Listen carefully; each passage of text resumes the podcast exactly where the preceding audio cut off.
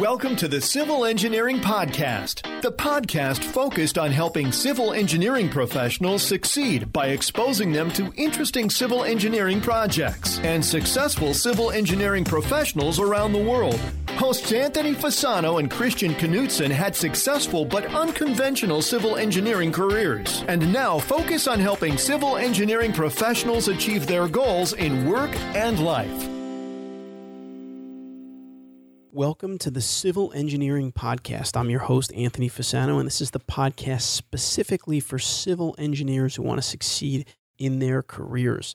All right, today's episode is being recorded in Phoenix, Arizona, where I am attending the Society of American Military Engineers, also known as SAMMy's Joint Engineer Training Conference it's something that I have heard about this conference for a long time. My partner Christian has been a long time SAMmy member, and I'm super excited about being out here. I was asked to come out here by Sammy and conduct a bunch of interviews with some very successful engineers and other professionals in the industry.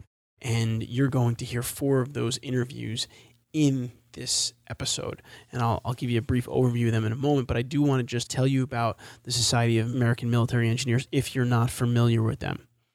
The Society of American Military Engineers leads collaborative efforts to identify and resolve national security infrastructure related challenges. Again, this is a professional association that both engineers and non engineers join, in, and they could be in the military or they may not be in the military.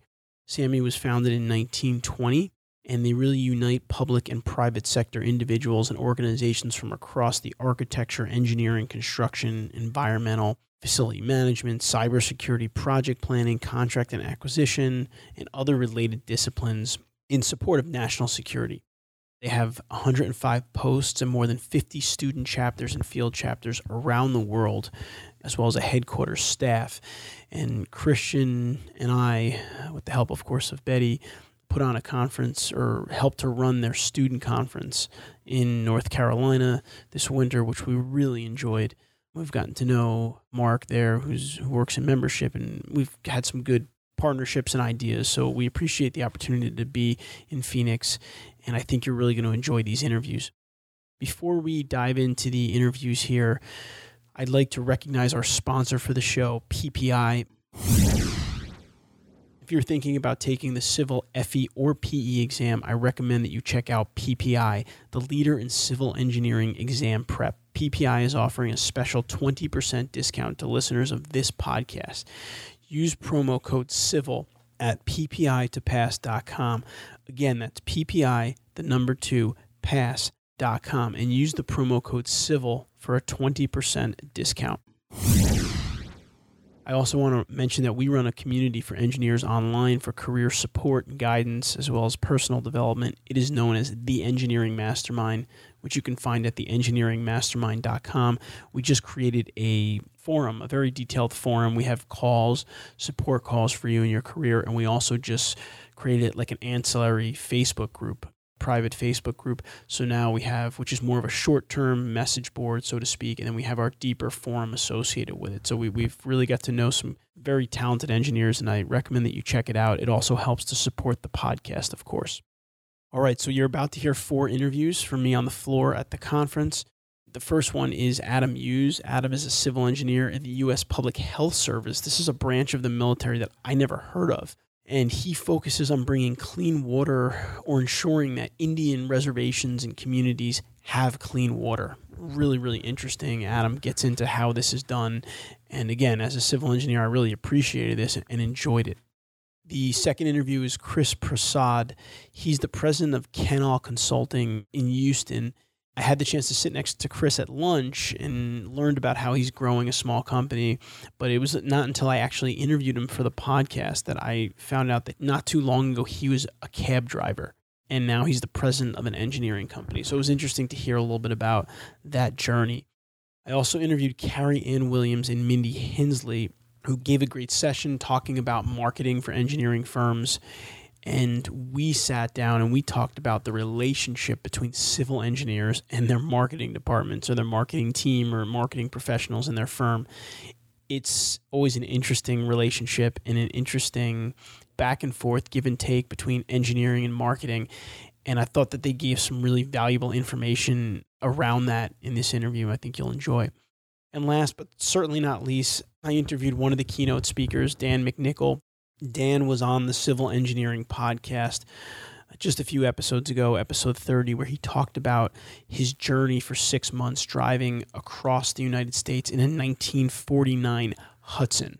And it's an amazing mission. He's really trying to show people that our infrastructure is crumbling. And that's why he used the 1949 Hudson as an analogy. And at the end of this episode, the last interview, you'll hear me actually sitting in the 1949 Hudson with Dan talking not about exactly what he talked about in the last episode, but just talking about when you have such a strong professional mission and goal like he has, how you're able to stay focused on it and also live your life, like the personal side of your life. Dan basically left for six months from his hometown to do this trip. So it was a trying trip, but it was a very successful one.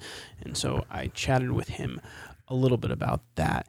And lastly, I just want to say it was really a thrill to talk to so many engineers in the military. As a civil engineer, I know just like you that there are challenges on every site you go to and every project you work on, but you can't imagine some of the challenges that these engineers deal with in the military, uh, in the field, on sites that are essentially life threatening in many ways. So it was just humbling to be there right before Memorial Day and be around all this. And I appreciate the opportunity to be there. And with that, let's jump right into the first interview. Civil Engineering Podcast. Civil Engineering Podcast.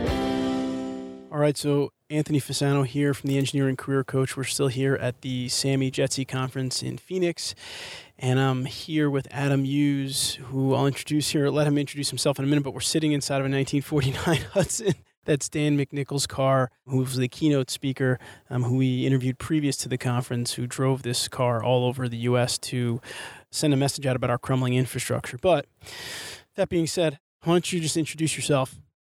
Thanks. Uh, again, my name is Adam Hughes. I'm a officer with the U.S. Public Health Service. I'm a civil engineer by training, and I work for a federal agency right now that's called the Indian Health Service, which is charged with providing direct health care on on Indian lands and in the Indian health hospital system. And, uh, and part of what, the, what we as engineers do is provide preventative health care in the form of water and sewer infrastructure, clean running water in the home. Wow, that sounds really interesting. Being a civil engineer myself, it sounds like it's a, quite a challenge, but also really important work. So, just for time frame, how long have you been practicing? I've been practicing engineer for about 12 years now. 12 years, and tell us about your career a little bit. It sounds like you've traveled a bit for your job. You were talking a little bit about you going to Alaska. I guess you've traveled to some of the areas where I guess where the Indians are.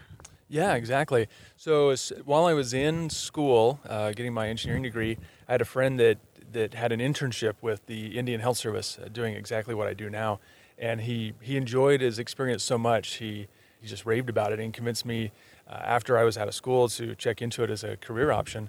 And as, as soon as I got out of school, I put in my application. I actually uh, applied to the uniform service side, so to the public U.S. Public Health Service, became commissioned, and was assigned to the Indian Health Service federal agency.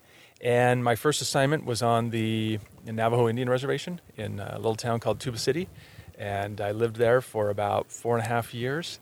It was an outstanding opportunity as I I had a lot of autonomy uh, as an engineer uh, working with the Indian Health Service there, and in a remote location. But uh, got we was responsible for completion of a project from beginning to the end, and I could speak more up to that. But uh, well, I think one question I have for you is: I, I would imagine that this isn't something that you probably could foresee as a civil engineer, like doing this type of work. But I'm just wondering, like, now that you've been doing it for a while, is it something that you enjoy? Oh yeah, definitely. I've never looked back. The opportunity to running water into people's homes is very rewarding. And yeah, I've, I've never regretted the decision. Yeah, I mean, it's that's one of the I think one of the cool things about being a civil engineer is well, I mean, all engineers, but I know speaking as a civil myself is that you can really have an impact to the people's lives, of course, which Adam has had in his work. Adam, talk to us a little bit about your career. You're obviously involved with Sammy. How has being involved in an association like this helped you? Sammy has been great. You know, the main benefit, as you mentioned, I've been stationed in some some remote locations up in Alaska on the Navajo reservation, in different parts of, of the state of Arizona. So I, I don't always have the direct benefit of being close to a, a SAMI post, and uh, and just receiving the magazine every month from Sammy helps me stay current on uh, what other engineers are doing, the ver- the wide variety. There's such a wide variety of things that civil engineers uh, end up doing. There's so many doors open to a new graduate, and receiving the the military engineer every month in the mail allows me to see all the different varied ways that engineers uh, serve the public. That's great. And what maybe are some of the challenges that you face in your job? I would imagine there are certainly challenges in what you do. Maybe you could talk about that. I think the greatest challenge is communicating and collaborating with people. And that's something that is not emphasized enough in engineering school is the non-technical portion of the job. 80% of the job is communicating with other people, either communicating your ideas in writing through written reports or or the verbal communication side of it, or learning how to form collaborative relationships, uh, partnerships with a wide variety of different groups, whether it's uh, regulators with the federal government or whether it's a tribal water operator, learning to find, form those strong relationships. That's a great point. I mean, I think if you're a civil engineer, really an engineer of any kind, you're going to need to be able to communicate to get your message out to people. It's not just about being able to crunch the numbers. You got to take the next step if you want to make change. That's a really big big part of being a successful civil engineer is that communication aspect. Adam, how about education as far as I would imagine that as part of your job is, is educating people that you're trying to help? That is true. And a portion of that is educating for example, uh, we've you know I mentioned that I, we work with the tribes here in the United States, right. and helping educate the tribes in terms of to see the full potential for you know what their water and sewer infrastructure could look like, and uh, helping to educate them in terms of how they could better operate their systems or better uh, manage their systems to provide a better end product to their customers. Are they pretty much open to your help? Is there like resistance or? Oh no, no. The, the all the tribes I've worked with have been outstanding. The, the education portion of it is is simply taking people who may not be utility managers by trade and helping helping bring them along to see the importance of, of clean running water and sewer in the home and, um, and helping them learn their own systems and how to operate them. Also, just for point of reference for the listeners, as far as your position, how big is your team? What does that look like on a day to day as far as the number of people you work with? Oh, good question. Yeah, so uh, I'm, I'm actually in Tucson, Arizona now, and I supervise a team of about 14 uh, engineers, drafters, construction inspectors, and, uh, and civil engineering technicians. So we, we, we work with two tribes right now uh, in southern Arizona, and we're a more or less one-stop shop where the, the tribe can access our services. We, we act as consulting engineers and also as a funding agency for their infrastructure. How has that been for you as a you know still a young engineer having to oversee a staff of that size? I mean, I'm sure it's there's some challenges, but how have you been have you dealt with that? Well, I just stepped up into the role of manager about a year ago, and it definitely is a different dynamic than being a design engineer or a project manager. I'm just now completing a master's degree in engineering management from the University of Idaho.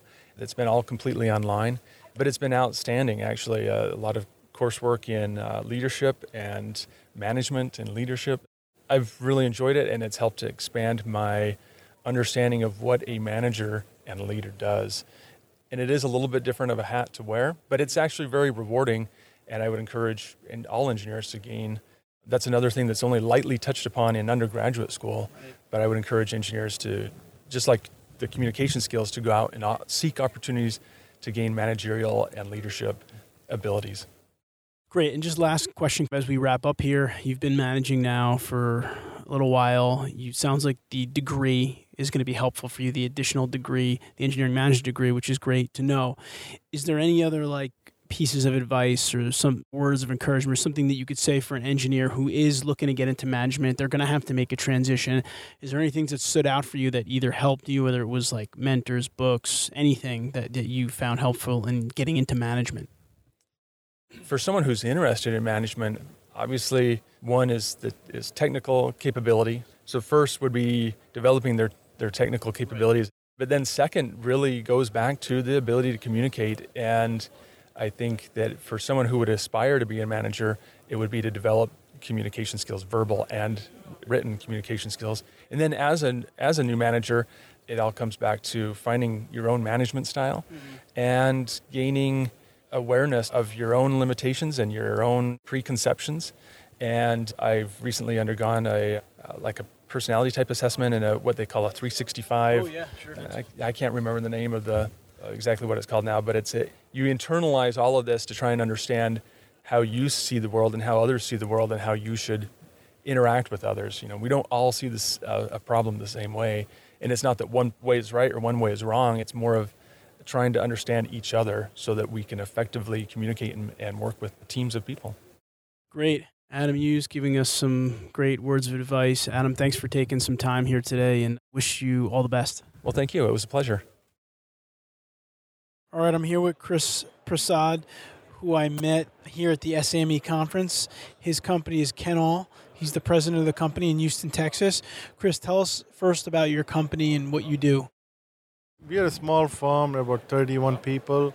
We opened the firm in 2002, year 2002. We started a two people firm, now it's grown to 31 people. It's a 8(a) firm and a women-owned firm, and uh, we're glad to be part of SAME here. And uh, you know, we do work with uh, DoDs, and with uh, a lot of DoDs includes uh, Fort Worth District, uh, U.S. Army Corps of Engineers, NAVFAC Southeast, NAVFAC Southwest, and we do a couple of works with in San Antonio too.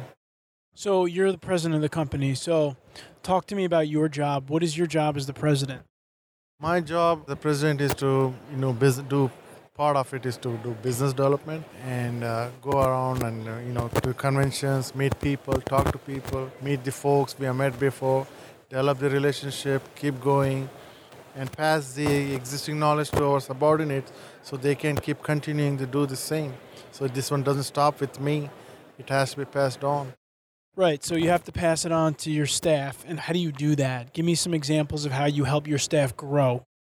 As soon as I go, we do have a staff meeting every time. Uh, this is a special staff meeting actually. Every time we go to convention, we spread out and we tell what all we did and give the names and all the small briefings about what we did. It's a one page document, whom we met, whom the other people, old folks we met, everybody, and we pass it on. And next time we take them to next convention and we keep on going that way. So when I retire or somebody retired, it just knowledge passes on. That's great. I've never I've never actually heard that, but so your company has a very formal process for going to the conferences to maximize it. So you come back, you have a write up, a debriefing kind of, and you you have a meeting with your with your staff and you go over that and then pass the knowledge on to them. That's great. Tell me about I know from when we spoke yesterday, you're expanding. Your company's growing, you got contracts, you got to have more engineers. When you try to find staff, what do you look for in engineers? You know, usually we, we try to because I nobody gave a break for me. It took a long time for me to find a job because I didn't have any past experience. So I had to work as a, you know, part time as a cab driver or in a restaurant until somebody gave me a break.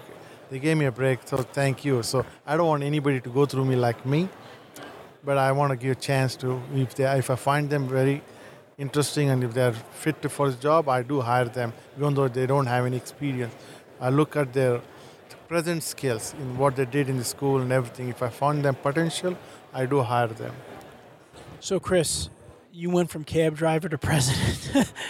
so, how did that happen? Like, what are some of your skills? What did you do to get there? Well, you know, remember, cab is becoming a, a like a, it's a, you're the owner of the cab. Basically, you're an ambassador to the city. I was in Chicago, so every time they give a license, that's what they used to mention.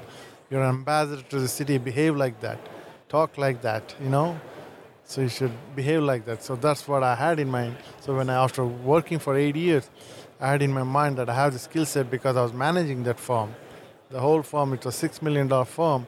I was managing it alone. With the help, a little bit help, true. So I thought I could do it. So that's when I got out, and I did it, and it's been, you know, it's been a good thing what happened to us. That's great. And I think that's great for the listeners to hear because sometimes you think you may have a job that doesn't is not related to engineering, but what you learn in that job can help you to be an engineer because it helped Chris become the president of his company that's now a growing company in Texas. They're doing great. So, Chris, last question. If you met an engineer, let's say at the conference, you only had a minute or two with them, a couple of key pieces of advice for their career. Keep working what you're doing. You you got the best job. Your, your career will be great. Don't worry. Just be aggressive, keep working, keep pushing forward. Great. Thanks a lot, Chris.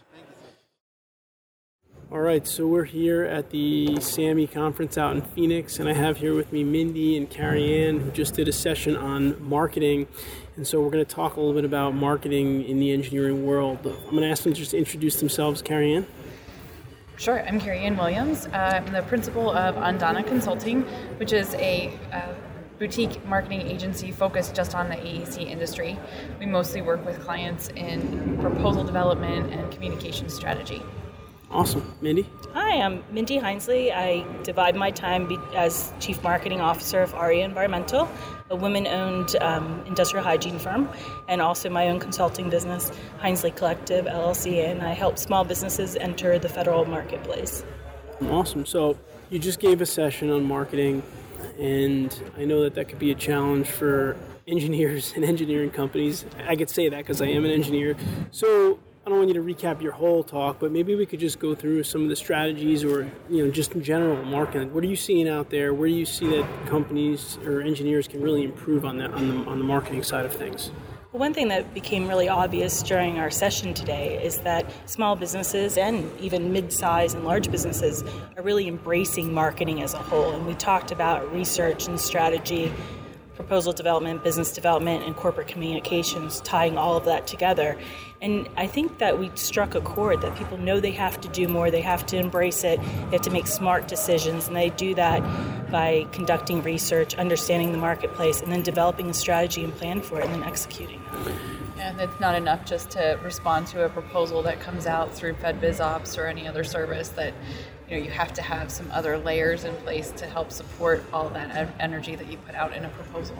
Yeah, it's a good point because I, I think you're right. I think that the traditional kind of approach is look for the RFPs and just go through the process, submit them, get them in. There was a couple people in your session that said, you know, we're having trouble just keeping up with it mm-hmm. with this cycle. But I think if you want to market effectively, you've got to. There's a lot of things that have to be done, oh, sure. which is where I think it can get well. One difficult for small businesses, like you said, because they don't have necessarily all that staff, which I guess is challenging because you have to get to a point where you have to either have help mm-hmm. with you know people like yourselves, or you need to either have enough people in your company that can focus on that. Otherwise, it becomes a very difficult thing, and you're kind of doing a lot of work. These proposals are a lot of work. Oh yeah, no, definitely. a lot of man hours, a lot of work, and if you're not getting them, it's a problem. So I definitely think that I see that as a struggle. How could you recommend that someone can take a kind of a blended approach? What can they do? to try to cover all these different aspects of proposals. Right. One thing we did talk about today was the need to create a culture in the firm where business development marketing is vital and everybody plays a part in it. And uh, you know, the seller doer model is obviously a hot topic right now, yeah. and, and um, we're also dealing with less resources but more work. And so finding that balance is really tough. Mm-hmm. Yeah, and we also talked about um, creating a proposal approach that aligns with your business strategy so that you're not just throwing stuff out because you can do the work, but that it aligns with what your business is targeting, your growth patterns, the sectors that you want to be in, and that your proposal process is in line with a go no go form that helps you make the decision to go after that proposal so that you're not wasting time chasing everything, but that you are very methodical in the way that you're approaching it so your team isn't overextended or they're rarely overextended so that you're getting more out of what you're doing. So your hit rates are improving because you're submitting less but they're higher quality. I think that's an excellent point and how do you you know if someone's in that position to make that decision is it so you're basing it i mean on your expertise obviously but is there any like what were some what might they ask themselves so, like a lot of it can be based on historical data, what your term or your firm has gone after in the past, okay. and where they've been successful, or what their teaming partners have been doing, and maybe they're coming on board to enter a new service line or market sector. But I think a lot of it has to do with just researching and understanding the market in which they operate, but also building those relationships so people are aware of your firm and what your strategies are and your niche kind of engineering expertise or architectural expertise, you have to align so many things now. I can't like Carrie said, it can't just be submitting because you can do the work, but truly understanding the marketplace, understanding the key players, getting your message out, positioning yourself in that marketplace, and, and you know, brand consistency and moving forward on those terms. Yeah. There's so we were many. No, there's so many levels. You're right. That's the thing that makes this so interesting to me mm-hmm. is that when you do engineering, you know, because I, I worked for an engineering company for a long time, you're not thinking in all those dimensions. Right. You know what I mean? You're thinking of get a project, do a project, finish a project, move on to the next project. So all of a sudden, like all these terms that Mindy just mentioned, I'm like my head is spinning around. Like I mean, and I'm you know I'm just one engineer, so I would imagine that it's extremely overwhelming. I know it's overwhelming, um, and I think some of these points can be very helpful. But I think that one point about not chasing everything is a really important thing today because I know that these proposals cost firms a lot of time and a lot of money, and if you can stop wasting any effort on them and put more energy into the ones that matter, mm-hmm. then your like you said, your hit rate could go up quite a bit. Yeah, and it, two things on that. One is an example we gave today a couple times is years ago, the Army Corps District in Baltimore had an IDIQ, and mid-sized firms would go after it. They'd issue five contracts, and they'd have 20 proposals received and five contracts awarded. And then when it came out again after the recession and after BRAC was over and everything, 115 firms submitted on the exact same contract for again five awards. And so, how do you rise to the top and how do you make that compelling? But how do you also know that you're competing against 115 firms and if you just think you can do the work because you did it once or you had a similar contract eight years ago that's not really going to make the cut so those sort of thoughts going into the pr- approach to a proposal really help make those decisions and they're tough decisions because no one wants to say no when you're sitting there and you're like well we can do all this and mm-hmm. look at that revenue for the next five years but if you can say no and then you're not wasting 45 hours of, of Yeah. everyone's mm-hmm. time putting this together, but then you find one that is more aligned with what you can do, that you've got the relationships in place to go after. And the second thing I wanted to bring up that you reminded me of is that engineers get a project, they do a project, they find a new project. And one of the things in marketing that we didn't really talk about today, mm-hmm. but that really, really help you elevate your proposal and elevate your qualifications is to tell that story. How did you solve that problem? How did you come up with the mm-hmm. solution? Because as an engineer, that's your job. Your Right. job is to say, we need to do this thing. Oh, we can do it these five ways. This is the best one. This is most cost effective, and all mm-hmm. that. But at the end of the day, you tell me, you're a marketing person. Oh, well, we just did the thing. You know, it's done. And it, you know, it came in under budget. Right. And so if you sit with me and we talk about it and you start telling me, oh, yeah, well, this came up and then the guy said we wanted to do this and then we added mm-hmm. solar because that did mm-hmm. this thing. And so suddenly I've got a whole story to tell about a project that is really compelling to the client that we can throw into the proposal that when they're looking at it and they see that five other firms have done the exact same Right. work, but they see our approach and they see our way of problem solving or the different methods that we use to get there that seem just so innate to an engineer that really tell the marketing story. So being able to work with collaboratively with the technical staff and the marketing hmm. staff to build all those nuances into the messaging because that's something that really gets missed if you write a project approach based on your scope. Right. You're missing all that. And the client really gets a sense of who they're going to be working Right. with. This is how they execute their projects and how they solve problems on the fly. Because, you know, to read, we built a 96,000 square foot, four story, um, masonry built warehouse. Like, who cares? I mean, you know, that's great and that's Right, a you and, like, fantastic a project. but yeah. does it really tell how you're going to engage with this company and how you're going to work with them? So, Yeah. I find it far more fascinating if I had to review 115 proposals that some that would stand out to me more than anything. Yeah, No. yeah. That's I like that point too because I think sometimes you know there's could be friction between engineers, the engineering department, and the marketing department. What? No, that doesn't happen.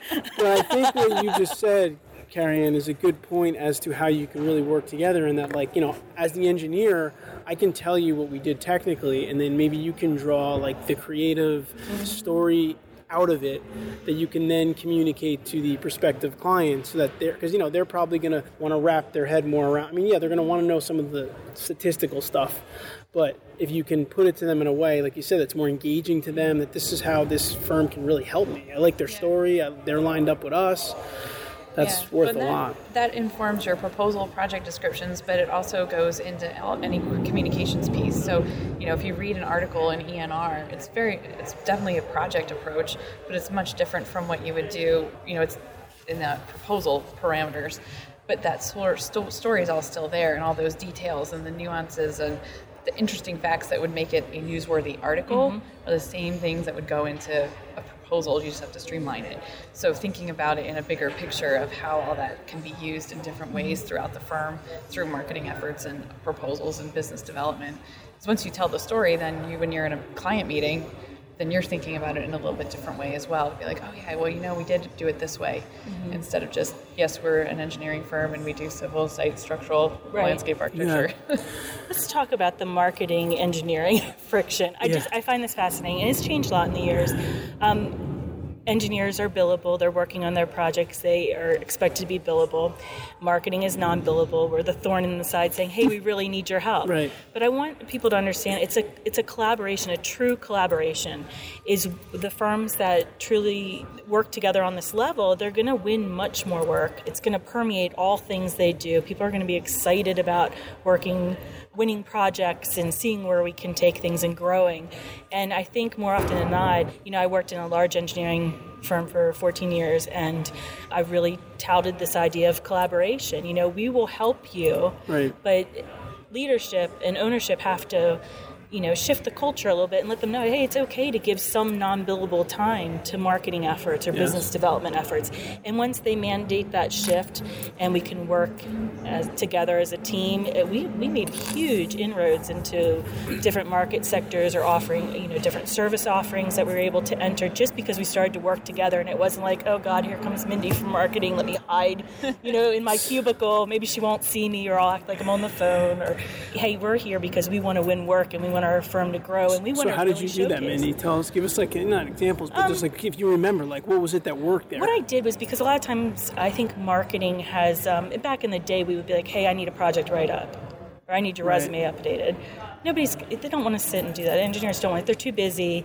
That's not their, they went to school to design things and build things. They're not there to write. Blank So what I did was I'd be like, Right. I'll tell you what, can you give me 15 minutes? I just want to pick your brain and I'm going to write it for you, but I just want to hear what you have to say. And people like to talk about what they're doing. And Right, I found that point, yeah. engineers really like to talk about their craft, and it is fascinating, Mm-hmm. and they, they're passionate about it. So I learned a lot about bridge scour early on because uh, I had a tough bridge engineer, and I was like, "Hey, I don't understand what this means in the RFP. Can you just sit down and talk to me?" And he drew pictures and, you know, well rounded. But you know, we had the best relationship after that, and we were able to go on business development meetings together and go on client calls together. And he really, we had a great working relationship for a long time. So it's just not so adversarial, but knowing that we're working at, we're as passionate about our craft as you are about engineering, and if we can just marry the two, then we're gonna Right. we're gonna do a lot of great things together. Yeah, it's good. I mean, I think the way to think of it is that it's like the marketing and engineering. You put them together, it can be extremely powerful if you can fit together.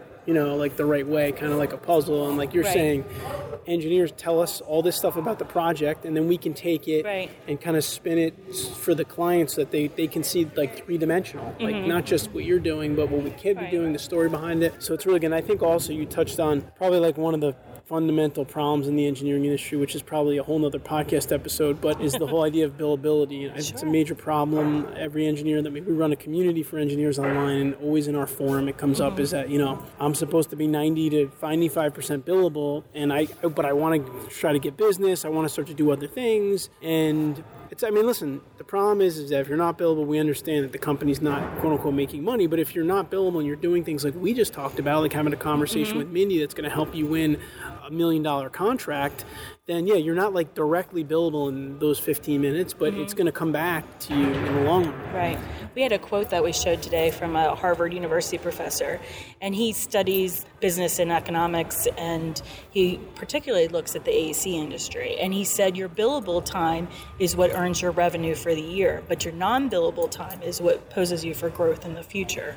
So I think I've never. It's. I came across it a couple weeks ago, and I was like, I want that. That just speaks volumes because it is true. A lot of times, be like, Hey, I need your help. I, uh, no, I'm being billable. I'm I'm earning money for the company, and I'm like All right. You know, I get it. I get it because, you know, engineers also, you have great respect for them, but they don't think in gray. Marketing is a lot of gray. So, what I've found is um, giving true metrics and measurements to what we're doing and showing some return a- on yeah, things that we're point. doing speaks volumes. And I remember Uh, the president of my old firm, I would go in and he was just a tried and true engineer. And I'm like, I need to have a conversation with you, but it has to be gray. It can't be black and white.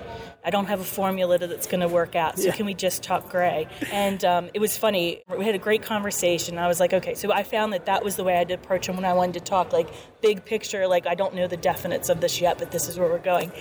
And um, so we finished our conversation, and I said, oh, look at the new piece I just developed for our transportation marketing sector, the nice new graphic layout.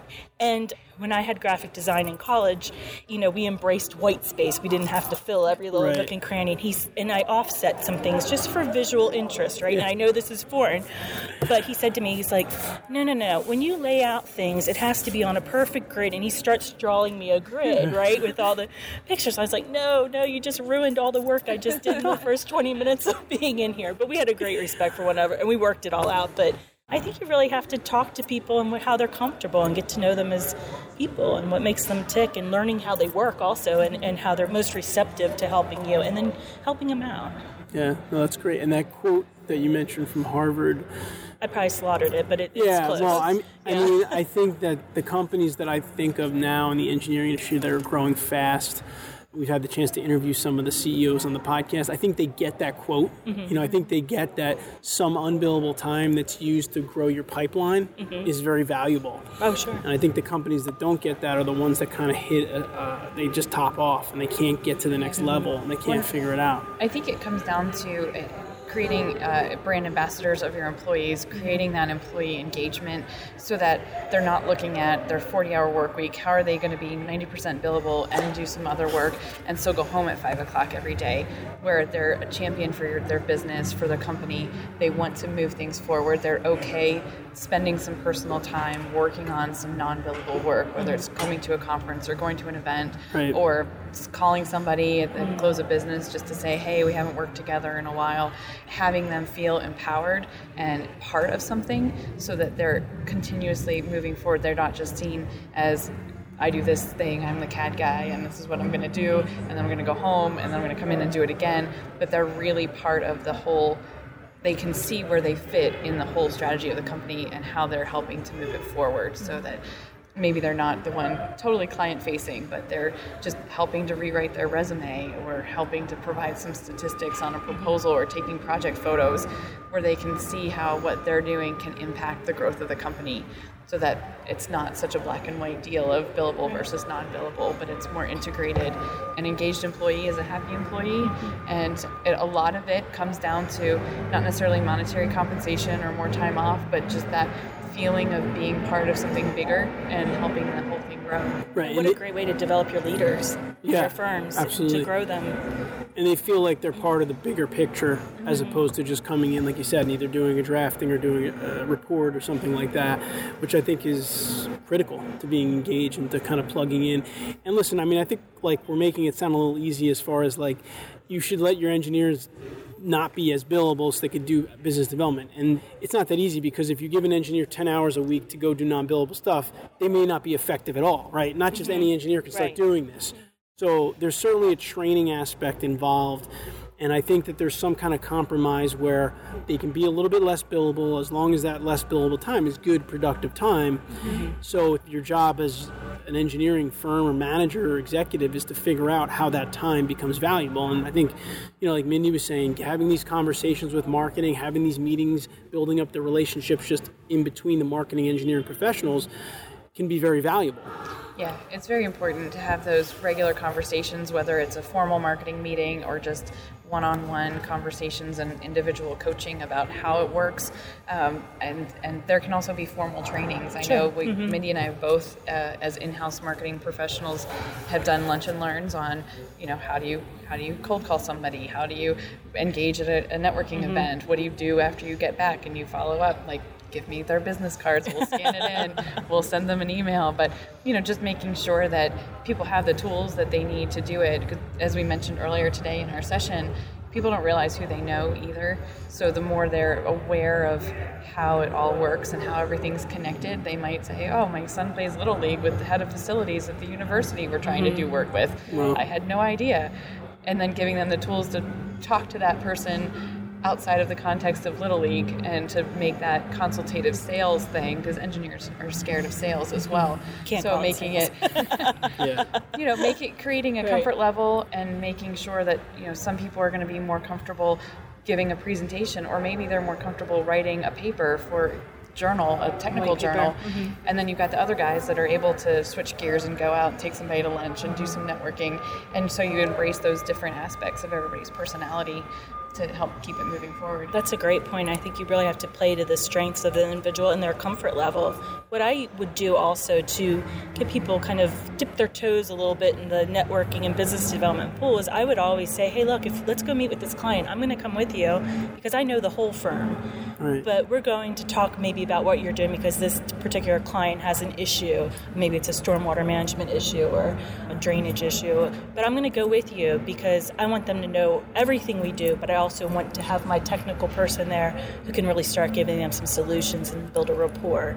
And they know that the client now feels comfortable enough with this person that they can pick up the phone and call them when they need them. And that's part of just relationship building 101. Right. And that's that synergy that we talked about a little bit is mm-hmm. having both of you there mm-hmm. provides the client with two different aspects of what you do, right? And I we're always a great resource. Marketing is a great right. resource to have as a third party type of person. Like, hey, who can help me here? Or what do you know about this? And marketing is truly valuable more so than ever in this day and age in our industry. I think also like from the marketing side of it, I'm sure like if you're going to a dinner or something and you could have the technical person with you too, from mm-hmm. the technical aspect is probably helpful, I would think too, right? If mm-hmm. someone's talking about a new project that's coming up and you might be like, well, what does this mean or what does mm-hmm. this part of it mean? So I think there's a lot of value for each other, you know? It's true, yeah. And there's been some studies done that, you know, end user clients really want to talk to the, the technical expert on what's going on because they do have an issue. They do have things that they want to talk about that marketing knows enough to be dangerous on, right. but can't really tell you, oh yeah, this needs to be graded to this slope. And yeah, no, yeah. no. And mm-hmm. likewise, you don't want to be writing proposals, right, or, or, or creating new website content. So, you know, that's why we do. Right. We value what we do, and, and, and we value what the engineers do. So being able to be a, a team in terms of how you present to the client is really good one thing about the marketing profession in this industry, it's changed so rapidly over the, the last few years. Right. And you have to be on touch on point with everything and you're such part scientist part creative you know person you're mirroring right and left brain now because we have to have research and strategy to back up our creative efforts and our promotional efforts and how we sell the firm so it's really exciting time to be a marketing professional in this industry great. All right, well, thank you, Carrie Ann and Mindy, for some time here today. And if you're an engineer, this is your kind of call not to be afraid of marketing or you know worried that marketing is so much different than engineering. There's avenues to work together and it can be very valuable for you and your firm if you can work together in a good relationship. And you can talk to your CEOs your executives about I do want to be a little bit less billable, but I also have a plan for how that non billable time is going to be productive, and you can come up with some kind of a plan. So we will certainly link to Mindy and Carrie Ann's websites or you know, how we can get in touch with you in the show notes for this show so you can check out what they're doing. And again, thanks for spending some time with us after just speaking in a session. I know that's probably tiring, so thank you. We're good. Thank, thank you. you. Anthony Fasano with the Engineering Career Coach here at the SAME JETC Conference in Phoenix, and I'm here sitting in a 1949 Hudson with Dan McNichol. And uh, I got to interview Dan before the conference. We did an interview, it was on the SAME website. And we also put it on the Civil Engineering podcast. But now Dan gave his talk, went over very well. A lot of great photos of his trip across the country. But I'll let him talk a little bit. Dan, for those that may not have heard the other interview, don't know who you are, why don't you tell us a little bit about your project? My name's Dan McNichol. I'm an author. I've been writing about infrastructure and mega projects for 17 years on my own. I've worked in the White House, worked on big projects like the Big Dig, San Francisco Oakland Bay Bridge rebuild, and it's just a work and labor of love. It's fascinating to me. It's exciting because these projects are so impactful. And on this occasion, in this car, I took advocacy as a mission and drove around the nation. I've done 20,000 miles in this 1949 Hudson to say America's infrastructure looks like my original Detroit lead sled. That America's infrastructure is as old, rusty, and energy defunct as this car. And for those who can't see it, it's rusty, it's aged, it has patina, and I don't think cars are really meant to have patina. A lot of rust, a lot of agingness, and the systems are, are wonky, like a lot of our major critical infrastructure systems seem to be. So wherever you're listening to this, whether it's through SAME or through one of our podcasts, we'll make sure that the pictures of the car are there as well because you do have to see the pictures. It says a lot about it. One thing, Dan, that I wanted to ask you about, we talked a lot about your trip in the previous interview, but one thing I didn't really get to ask you about is this is something obviously you're passionate about. You don't drive a 1949 car across the country for six months unless you're passionate about the mission behind it. I mean, you're sacrificing a part of your life, right? Like you're going out for six months, you're kind of leaving everything behind, and you have to kind of focus on this mission.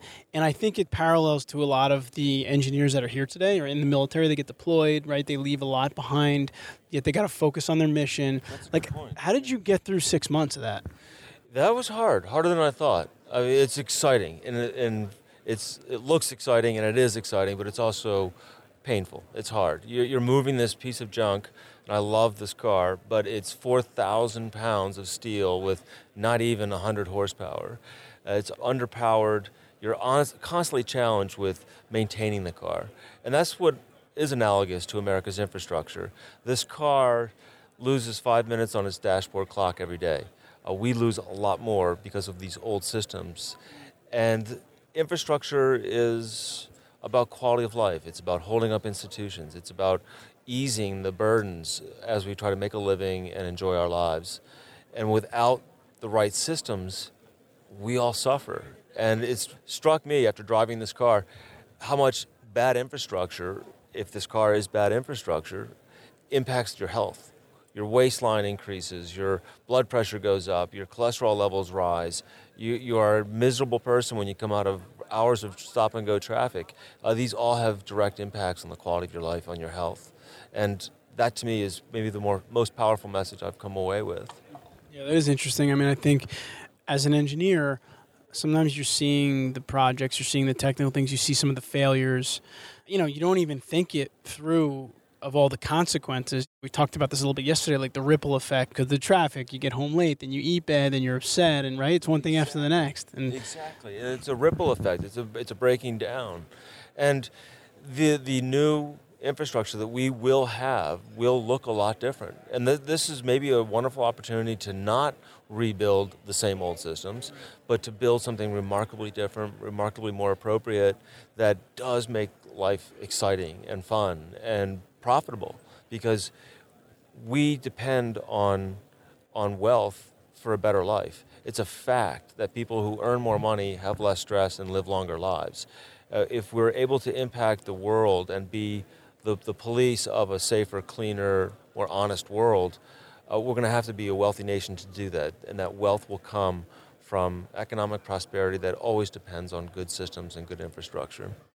How did you feel yesterday on stage in front of this type of audience where there's a lot of military engineers and, you know, very infrastructure heavy audience? Oh. How did you feel about that? You know, I, I, I spent an extra amount of time preparing for this group, and it, it, demanded that because to stand there, that's a great question, Anthony. To be standing there in front of a room of maybe a thousand people, and to know the responsibilities they all have, uh, to work working together often on big projects, but to have that kind of firepower in a room made me say to myself before I took the stage, you better have your message. You better have a very clear ask at the end and it came from a lot of consternation, a lot of angst about am I going to do it right. I believe the message was well received because of the preparation, but I think more importantly because there's just a natural alignment here. I'm trying to put out a good word about what these people are doing, and it's so rarely advocated for. We have a pink ribbon for breast cancer, we do not have a ribbon for, for infrastructure, and it's uncomfortable to ask that people care about their infrastructure when they are being asked to care about so many other notable, needy causes. So it's, it's a delicate balance, But I feel like with a group like this, Anthony, that I, I get support where I need it. I hope I'm giving them the support that they can benefit from. And that's just called partnership. That's just called collaboration and teamwork. I think it's great. We even talked to an engineer today who we were kind of joking around with saying that, you know, engineers can't often get that message out there about how important what they work on is. So it's great to have someone like you that can do it, whether it's driving a 1949 Hudson around the country or whatever it is. It's getting the word out there and like waving the flag and saying, you better look at this because it's got a lot of consequences beyond a couple of cracks in the pavement. So we're waiting in my car right now for the three star general who's in charge of the entire United States Army Corps of Engineers. He's going to come by because he wants to say something. I'm nervous about what, what is it that he's going to either ask or want or suggest, but I'm really much more excited than nervous about what a partnership, what, what a possible partner. Uh, and half of the, the Army Corps' responsibilities are military, and half the responsibilities are public. And I, think it's fascinating to be talking to a man who's got both responsibilities. So is this the first time you've been sitting in a 1949 Hudson waiting for a three-star general? yes. All right. Well, on that note, thanks to Dan McNichol again for just spending a few minutes here. It's it's a thrill to actually get to spend some time with him in the actual Hudson and to see his talk yesterday. And if you are listening to this, you got to check out what he's doing at danmcnichol.com is your website. It's got a lot of photos and all the books and all of Dan's information on there. And best of luck with everything, Dan. Well, Anthony, thank you. Thank you and Betty. What you guys are doing is so important, and thanks for doing it. Civil Engineering Podcast. Civil Engineering Podcast. All right, I hope you enjoyed the interviews from the 2016 SAME Joint Engineer Training Conference and Expo. I enjoyed being out here in Phoenix to do them. And please let us know any topics you want us to cover on the Civil Engineering Podcast. You just have to email myself, Anthony at engineeringcareercoach.com or Chris at engineeringcareercoach.com. We're definitely looking for more topics of interest on the Civil Engineering Podcast and would love to hear from you. I'd like to just recognize our sponsor for this episode as we close it out. Our sponsor is PPI engineers often ask me what exam prep materials or review courses they should use when preparing for the FE or PE exam. Hands down, I recommend PPI. I personally used PPI's materials to pass my exams, and I recently had a chance to demo their civil FE and PE review courses. It's why I feel so confident recommending PPI for those of you planning to take the next step in your engineering career. PPI is offering a special 20% discount to listeners of this podcast. Use the promo code CIVIL at ppi2pass.com. Again, that's PPI, the number two, pass.com, and use the promo code CIVIL for a 20% discount. Until next time, I wish you the best in all of your civil engineering career endeavors. Thank you for listening to the Civil Engineering Podcast. Be sure to visit civilengineeringpodcast.com, where you can listen to past episodes and also submit your project to be featured on the show. We also invite you to visit our main website at engineeringcareercoach.com and download a free three part video series created specifically for engineers to help you best utilize LinkedIn for networking, improve your communication and speaking skills, and also help to develop your leadership abilities. Now is the time to engineer your own success.